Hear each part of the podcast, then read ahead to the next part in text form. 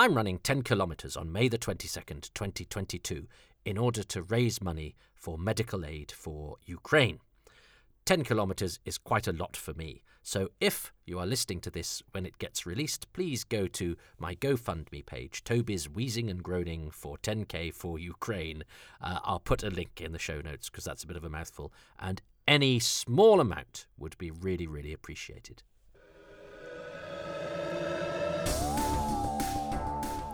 It's Happy Times and Places, a Doctor Who podcast where moaning is verboten. We are simply accentuating the positive of a chosen story, and I, Toby Hadoke, have to guess what my guests' favourite things about their chosen story are. Hi Toby, uh, this is Lawrence Clark.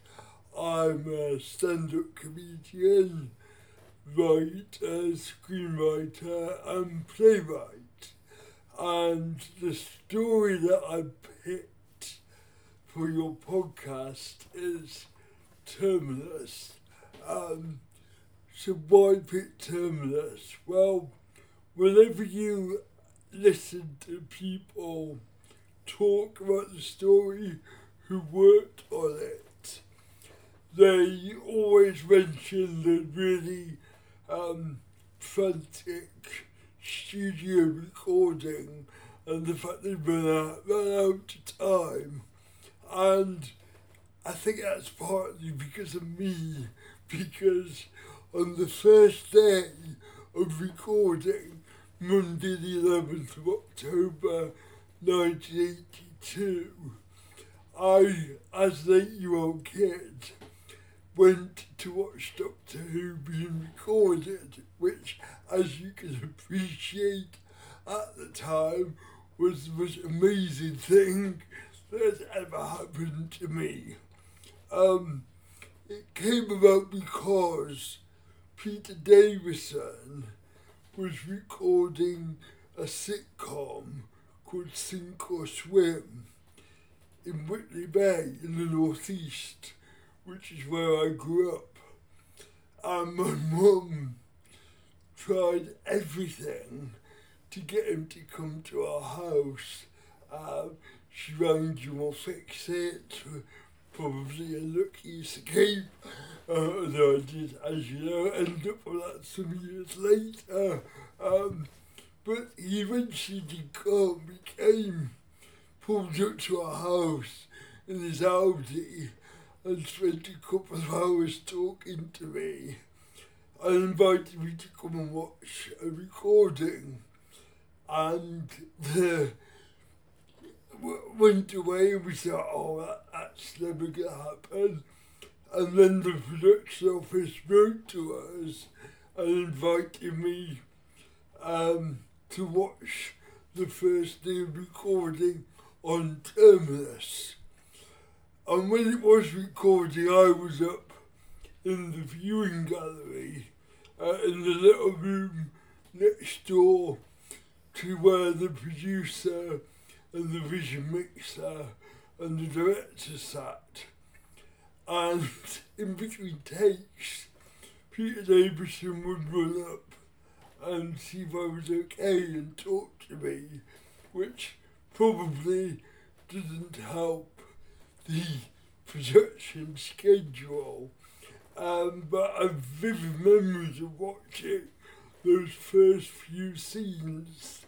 Um, the scene where Mark Strickson holds the cube talking to the Black Guardian, and the cube was hot and kept burning his hands. I remember he kept dropping it and there's a scene with Tegan and the doctor, a very short scene where they're running up a corridor, um, and that was recorded over and over and over again.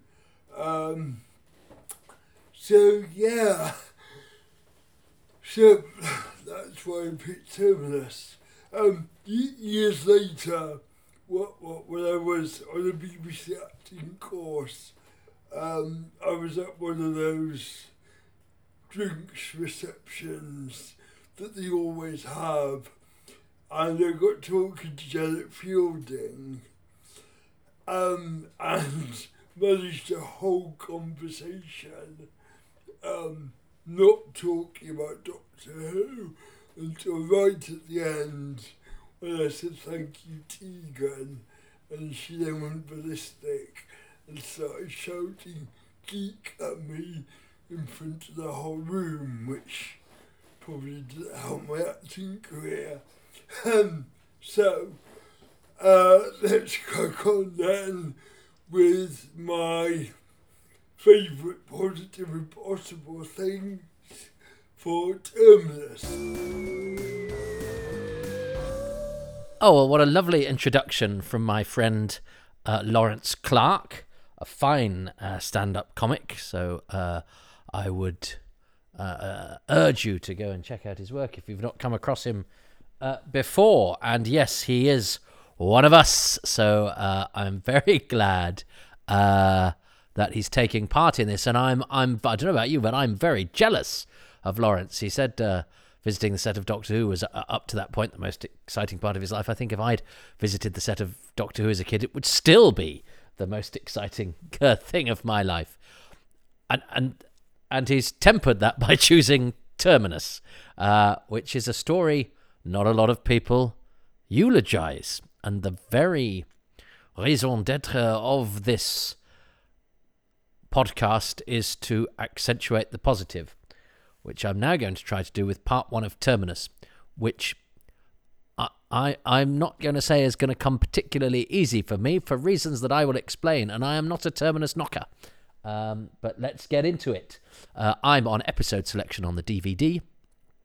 And so I'm going to press select, you press play or whatever it is you want to do in three, two, one. And we're going to enter part one of Terminus. Now, this is an episode I haven't seen an awful lot. Uh, Terminus was very one of the very last videos uh, I got bootleg stories I got um, because I missed all of this season apart from Arc of Infinity because I was away at school. I was sent away to boarding school not because we had money. In fact, the opposite. Uh, my dad had gone when I was four, and he was a he was a, a medical man, and so charity for bereaved doctors' families. We weren't actually bereaved, but they bent the rules. We were abandoned. Uh, offered to send the youngest of mum's kids away to a, a, local boarding school, but nonetheless one that I had to stay at, apart from Saturday nights. Uh, and which meant the unthinkable happened. I missed Doctor Who, and it, nobody I knew had a video recorder, so I, I missed this season. My friend Ollie had to had to come in and explain to me. He largely told me the cliffhangers and the comings and goings of companions and who died, basically. Um, but half term coincided with part three of Terminus. So that was the one that I sort of had a bit of experience of. So then when it came to collecting stuff and finding out about the stories, it was bottom of my list because at least I'd have a flavour of it, whereas I'd not seen, you know, Snake Dance or Mawdryn or Enlightenment or King's Demons. Uh, and then when I did get this, why are you not talking about what's going on on screen, Toby? Because it's Turlough being furtive in a corridor, which he is for ages in this story, um, and arguing with Tegan, which he does for ages in this story. I love Mark Strickson, by the way. That's definitely going to be a positive. Um, and the idea of the companion trying to murder the doctor, I think, is a great uh, twist on you know what, what what what we tend to have of a companion figure, and I think is one of one of the, the good ideas of the show. Uh, Peter Davison sometimes I know has knocked it in interviews said, oh well, you know it meant you had to keep him apart, but that's okay. The Doctor and companion split up quite a lot anyway. I don't think it's the fact that Turlough wants to murder the Doctor that means Turlough and Tegan are stuck in air ducts for the majority of this story. I think it's just there's not quite enough story to go around, but we will see. But even when I got this on video, it was in the days where um, you had an E180 videotape, which annoyingly fits, apart from season 18 and the Mind Robber, um, because they have short episodes, it, it fits a, a, a traditional um, seven episodes of Doctor Who, so you couldn't quite get two four parters on. So thank goodness for the McCoy era when that came along. Although um, season 24 was annoying because the two four parters came first, so you had to have something out of order. Um, however, um, for for for a reason lost in the mists of time. Now, I think I had Mawdryn Undead and Terminus two to four on a on a on an E180. One had got lost in the melee, and I, I assume it's from whoever I'd I'd got it from because I was dependent on, uh, you know, drive-by Doctor Who drop-offs. There was a very furtive uh, furtive exchange thing going on. I wasn't part of fandom, so um, I, initially, oh, I was by I, by this point. I'd got friends in Wolverhampton who were fans. Anyway, uh, so I don't know this episode very well. Fast forward to Doctor Who coming back, uh, and the week before the broadcast of Rose, I was killing time. Uh, and I thought, well, there's a few Doctor Who's I'd, and I'd, I'd seen Classic Who over and over and over again. Uh, and I, and I thought, well, what are the sto- you know this is this is the last time I'm going to watch Classic Who for ages because there's new stuff to have, which is great, and I'll eventually you know um, be in the mood to watch. You know, I, I felt like I I I sort of done it all pretty much. I knew it all like the back of my hand, so it was great because I knew that I could have a bit of time off watching the new series, and then hopefully my my intrigue about uh, the classic series would would come back. But there were there were stories I knew less well, and this was one of them. So this was the story I chose to watch to kill time before Rose was broadcast. Was it the night before? It was certainly in the week of Rose. It wasn't on the day because on the day I watched the Armageddon Factor and I got halfway through part two, uh, and then my friend John came round and we watched Enemy of the World three and the Space Pirates two because he'd not seen the orphaned episodes, um, and that was all that existed of Enemy of the World at the time. Um,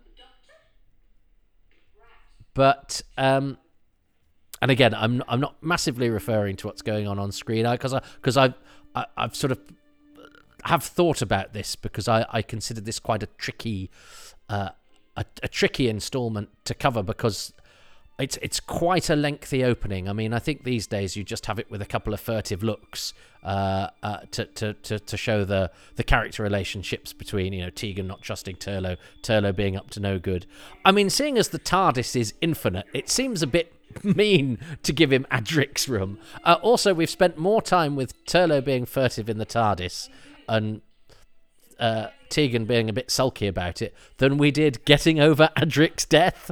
I mean, it's it's interesting how the, the, the show often doesn't spend time on you know the regulars doing their thing in the TARDIS, and rightly so. I think you you want to be in in the setting of the new adventure you uh, uh, and, and, I think Andrew Cartmel was right when he you know really uh, when he came in later and and minimised the TARDIS scenes because uh, my my overriding image of a lot of these episodes is quite a lot of wandering around the TARDIS corridors and then landing on a spaceship and wandering around the corridors of that. But the Black Guardian uh, being in Doctor Who was a really uh, exciting idea for younger me because I'd not seen the Guardians and I couldn't quite imagine them. And I, I thought I'd seen a clip at the end of Logopolis, but it was very unclear because it was the it was in the negative, you know, it was that bit from the Armageddon Factor. So I still couldn't quite make out. There was something rather sort of eph- ephemeral and, uh, and, difficult to picture about the Guardians until um, I saw a picture in Doctor Who magazine uh, when Valentine Dyall died of uh, of the Guardian with a of the Black Guardian with a the crow on his head, and I actually, as a young person, thought the idea of the Black Guardian having a black bird on on his head and the White Guardian having a white one on his head were were rather nifty ideas. Now I I I am not so sure, and yet being being somebody of the target age. I liked the symbolism of that. I thought that was that that was sort of apt, and it, it, it set them up as these kind of, you know, he's not going to be able, he's not going to hang around a youth club or a bar or, uh, you know, wander around W. H. Smith's with a dead rook on his head, dead crow on his head.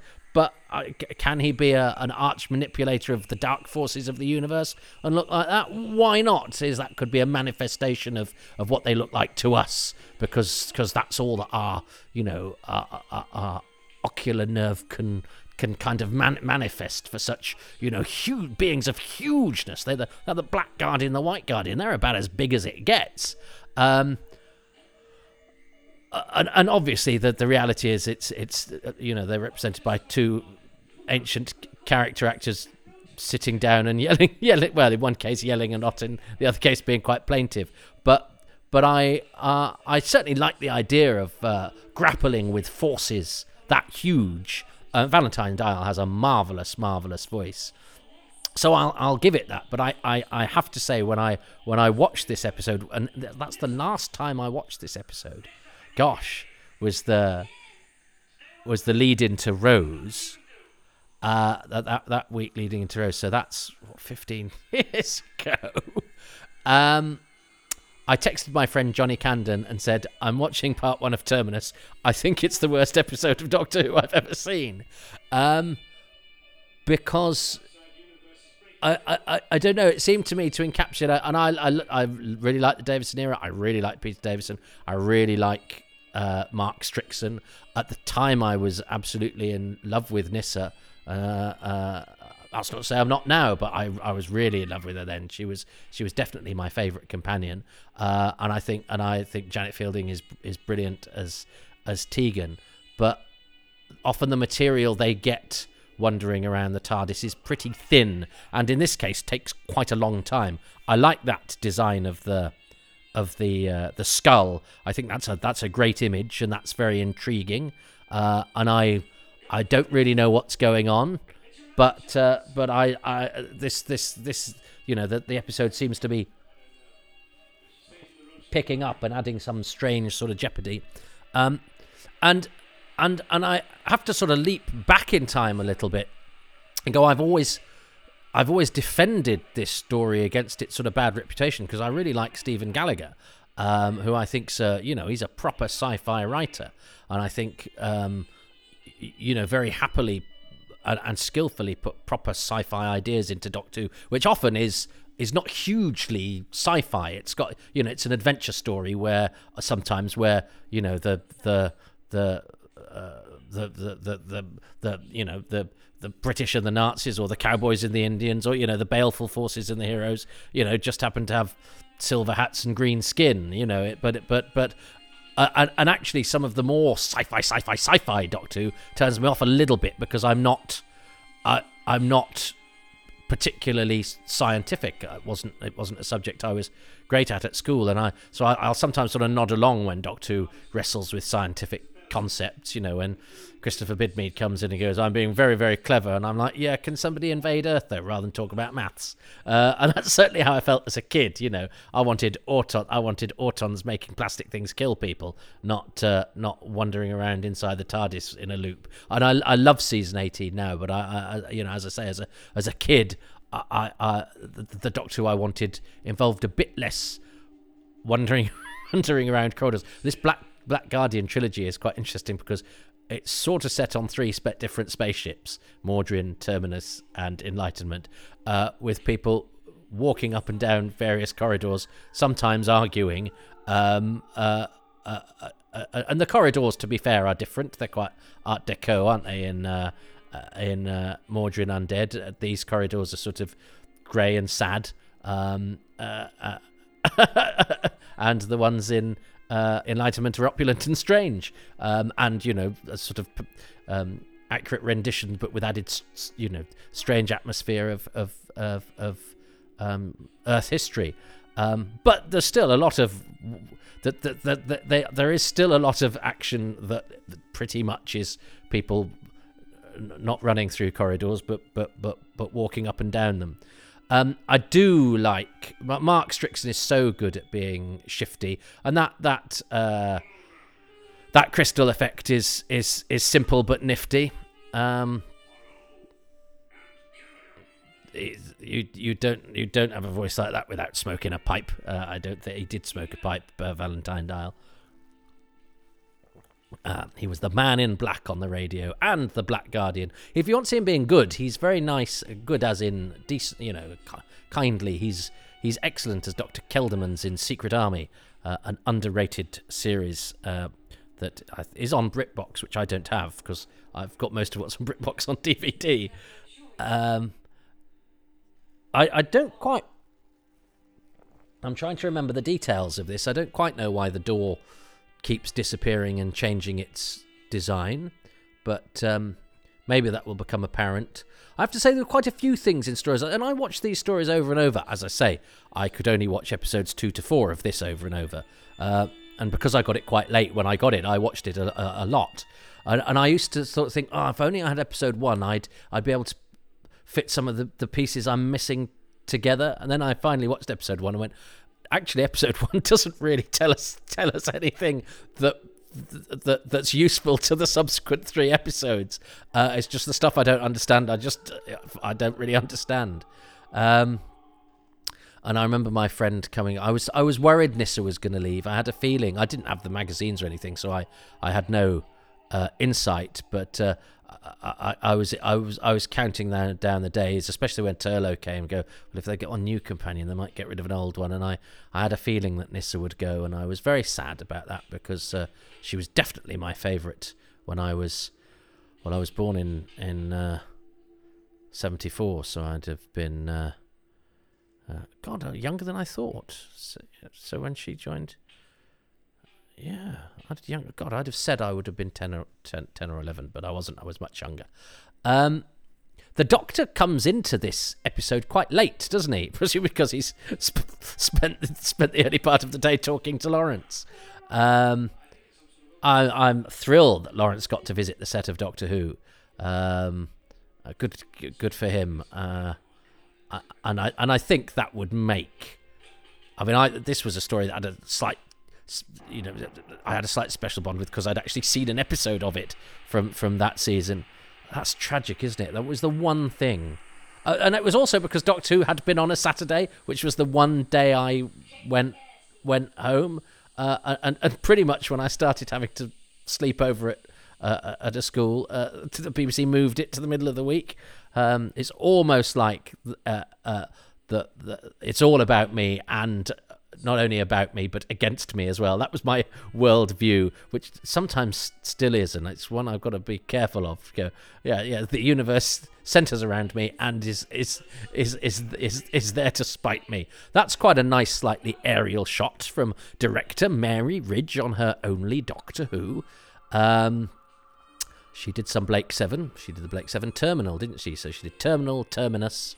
Um, that's a thing you don't get in or, or uh, that I th- I think about as a sort of Doctor Who thing that actually isn't a Doctor Who thing as much is a sort of not not great android that sort of hangs around just to be there for be there for a bit. Um, uh, although you know the the android the robotic colony in space has a has a plot purpose, as does the one in uh, Sontaran Experiment. But they're a small and not very illustrious bunch. The sort of the the silent um, service robots that that provide a bit of jeopardy, but um, because probably would have taken quite a lot of effort to make. I like the pirates. Um, you don't see them again, really. Uh, space space helmets. I think they're rather fun. Um, I never think white quite works. Um, these costumes are nice, actually, and I love the hair. I love Lisa Goddard's hair in this. Uh, I think she looks really funky. Uh, and Lisa Goddard is really interesting casting because she was, I mean, she was a well-known television face. Um, often, I mean, we saw, you know, she was sort of posh and funny. So seeing her being a bit sort of tough and space piratey, which she does well, uh, is is uh, you know another of those examples of John Nathan Turner, yeah, doing a bit of star casting, but going, but uh, you know, I'm going to give them something that they'll have fun doing something slightly different. Uh, nobody really talks about Lisa Goddard in this. Married to Colin Baker at one point. Um, uh, but I think she's rather good. And I like Dominic Guard's ponytail.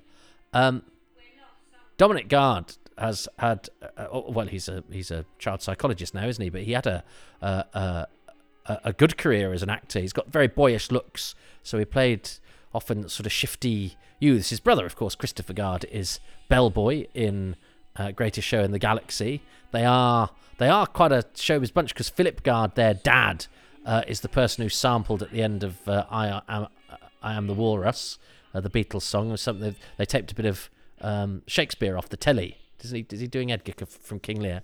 Uh, and it's Philip Guard, uh, who was also Philip Guard was in Robin Hood with Patrick Troughton, and the, that surviving clip of Robin Hood that we have that's on the Power of the Daleks DVD has Philip Guard in it, and Philip Guard has seen it, I hope, because I sent it to Christopher.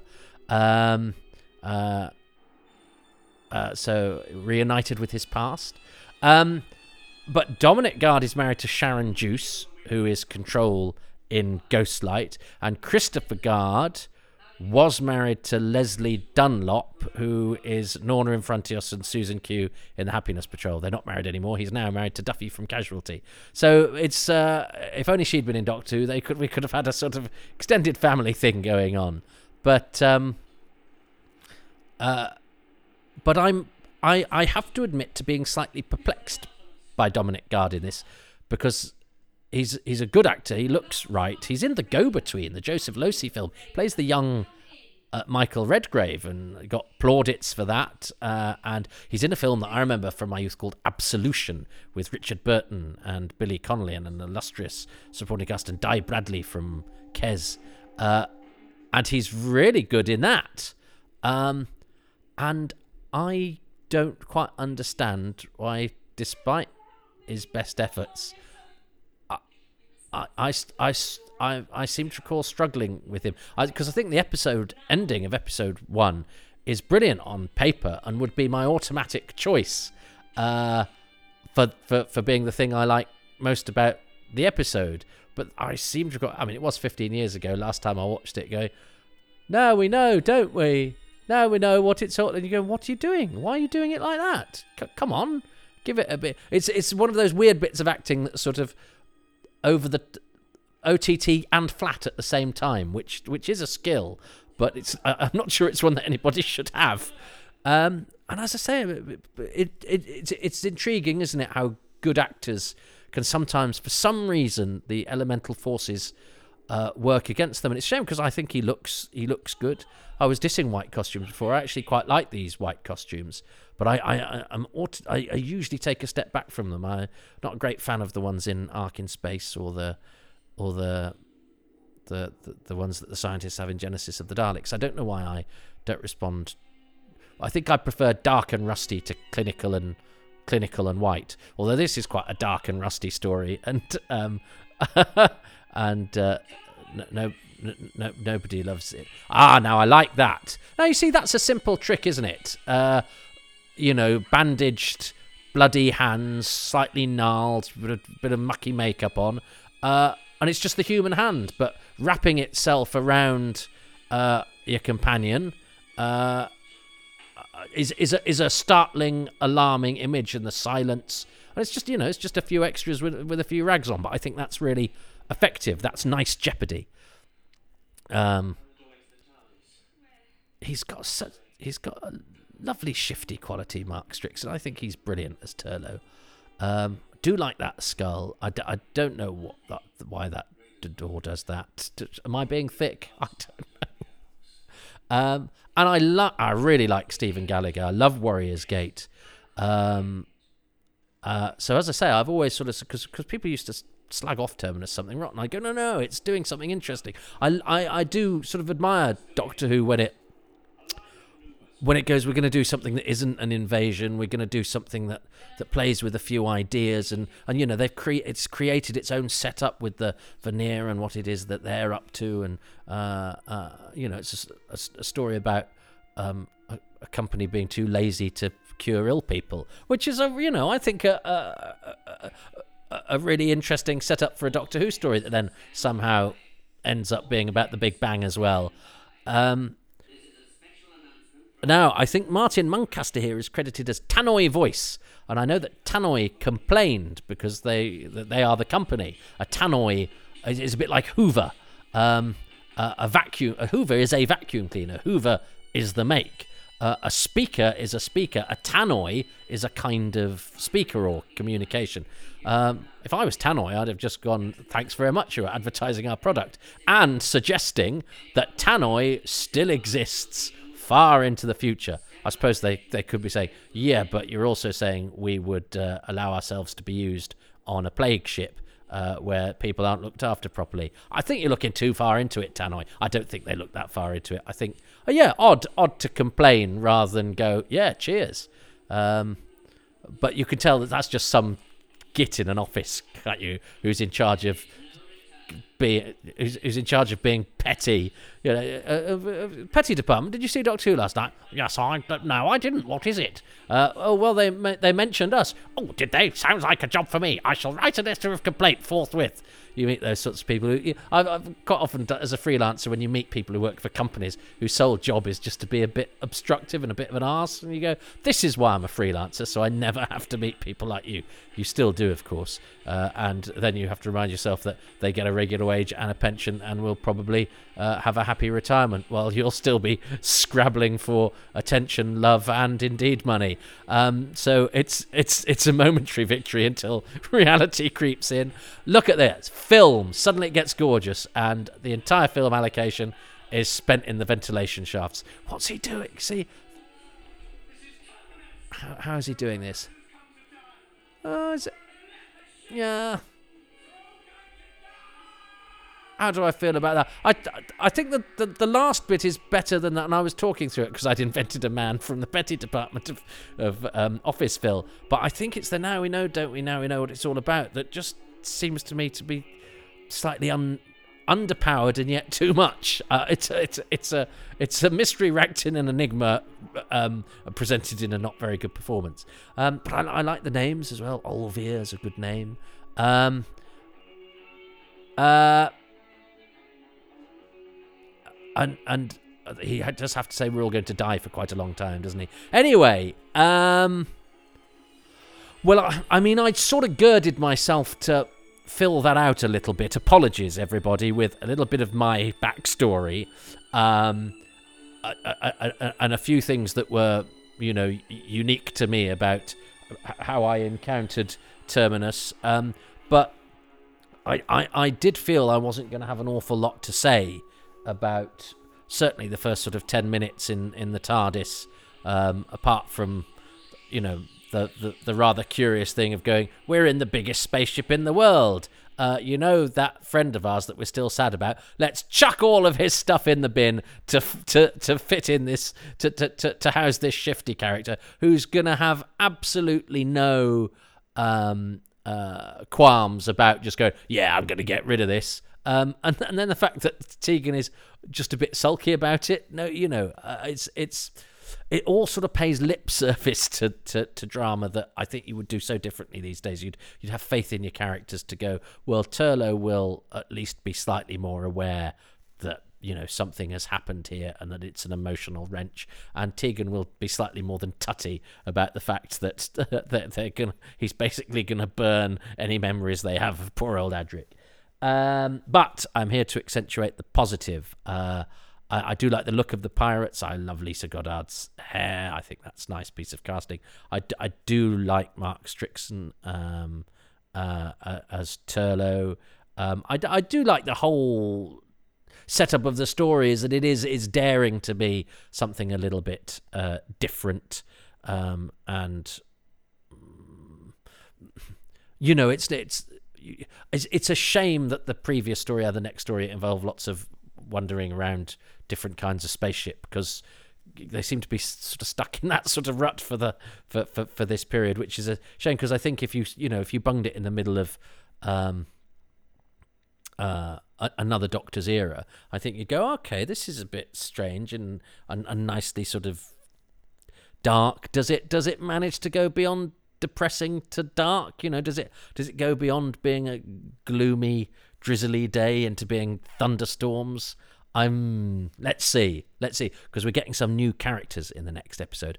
But uh, that you know, there's still stuff there. I'm intrigued by the setup. I like the fact that they had to take evasive action, and the TARDIS, you know, the the, the door with the skull, which I really like, appeared, and Nis, Nyssa had to go through it. I think that's I think that's on paper terrifying. Uh, it wasn't quite uh, uh p- pulled off as as terrifyingly as I suspect it was imagined. Um, I, you know, I, you go, oh, we're on a leper shipper. That's in- interesting. Um, and you know, how's it going to treat disease? And and I, and and we we you know we were t- I was taught in RE about um, you know leper colonies. Uh, I remember. Well, let's talk about that uh, in future episodes because I'm sure I'm going to have things to say uh, about that. But what I think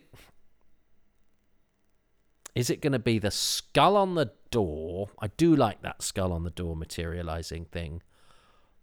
Anissa having to go through the door. And I did like the very simple menace of the hands wrapping themselves around Tegan. Doctor Who doing a really simple thing.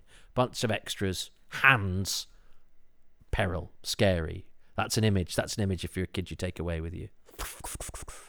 I'm going to go with the skull door, I think. I'm going to go. I, I, I'm intrigued by that. It's a nice design. Uh, and it and it brings us into the story, and it's something a bit different, and it's ominous. It's ominous. Uh, or do I like the hands? Skull and Door. Skull and Door. I don't think he's going to choose either of those things. What has Laurence chosen about episode one?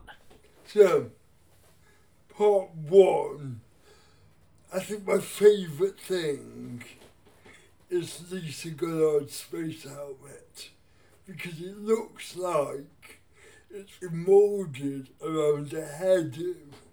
It's got this headoo that comes out at the side, and if you look at the space helmet, it's like it's been vacuum formed around a hairdo, um, which is just amazing.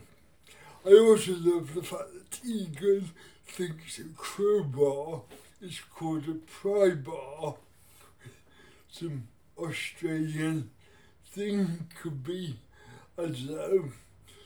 I also the thing that this is Lisa spends all of her spare time synthesizing an enzyme for fun. Um, yeah, the hours just fly by in the TARDIS. Um, so, yes, they do. I do. I do. It is quite quaint, isn't it? The things that they have the companions doing in the TARDIS. Uh, oh, I. I mean, I.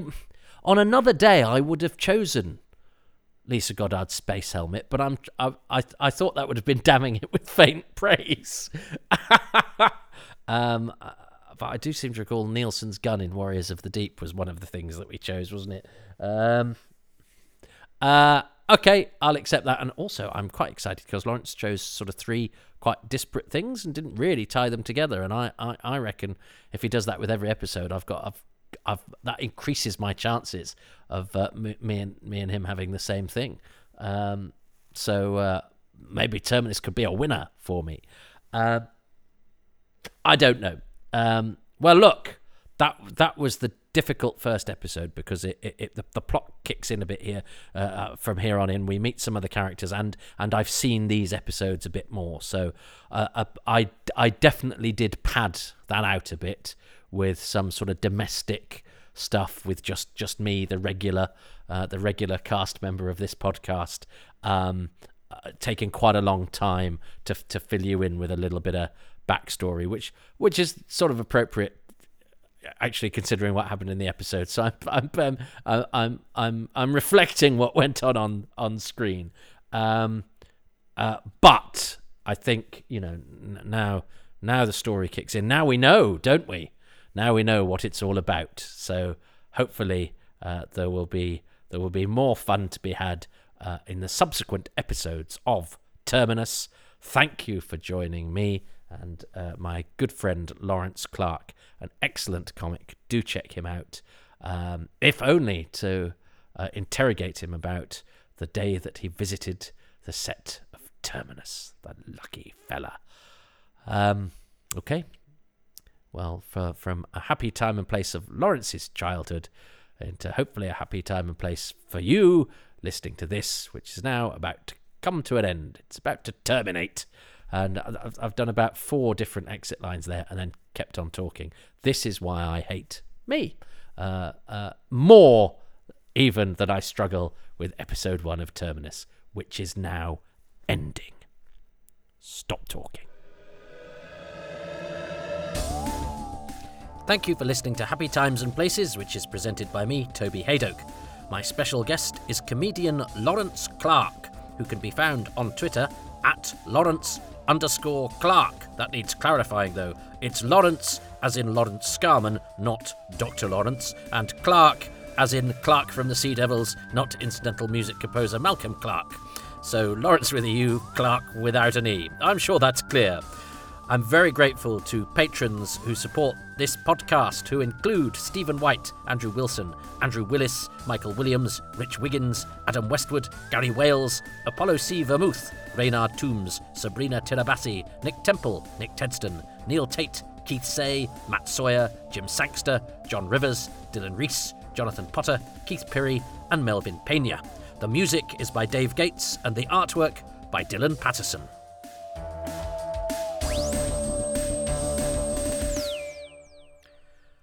So listen, if you think a man yabbering on about Doctor Who is worth paying for, you can, it's a brave new world. Apparently, it's a thing. You can go to patreon.com forward slash Toby Hadoke. Uh, you get early releases exclusive material, and all sorts of other stuff there, including a unique podcast strand, far too much information which delves really deep and is for patrons only. There have been also interviews with actors and bits of writing and all sorts of other stuff that is just for patrons because I am a sole trading independent artiste uh, uneligible for furlough. So uh, you know, I fling this stuff out there, but it uh, it is what I do for a living or attempt to. So uh, if uh, you would like to contribute to that, please do. Uh, I know that times are tough, so there's also the Ko-fi option, kofi.com forward slash Toby Hadoke. Should you uh, have a passing penny you'd like to chuck but don't want to do the monthly thing, which is totally understandable. Or you can do the thing that is free, because most of all, I'm just overjoyed that anybody listens to this stuff. Uh, but if you could leave a review or a rating, five stars, those are the stars that count, at iTunes or wherever you get your podcasts, and a couple of lines of review, that just, uh, well, that just tickles my algorithms, and the more appealing my algorithms are, the more algorithm digesters will come and sample a taste of my mm, algorithms, which are I'm, I do not like the way I'm saying that. You get what I'm saying. I think. I hope you've probably lost the will. To, certainly lost your appetite. Anyway, any of those things would be lovely. Thank you ever so much.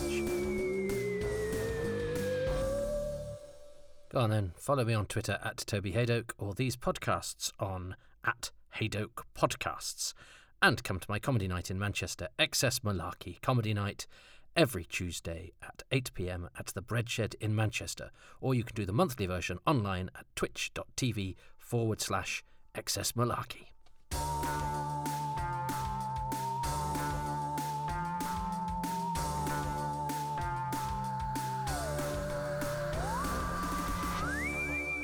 Insert amusing post credit sequence bon mot here.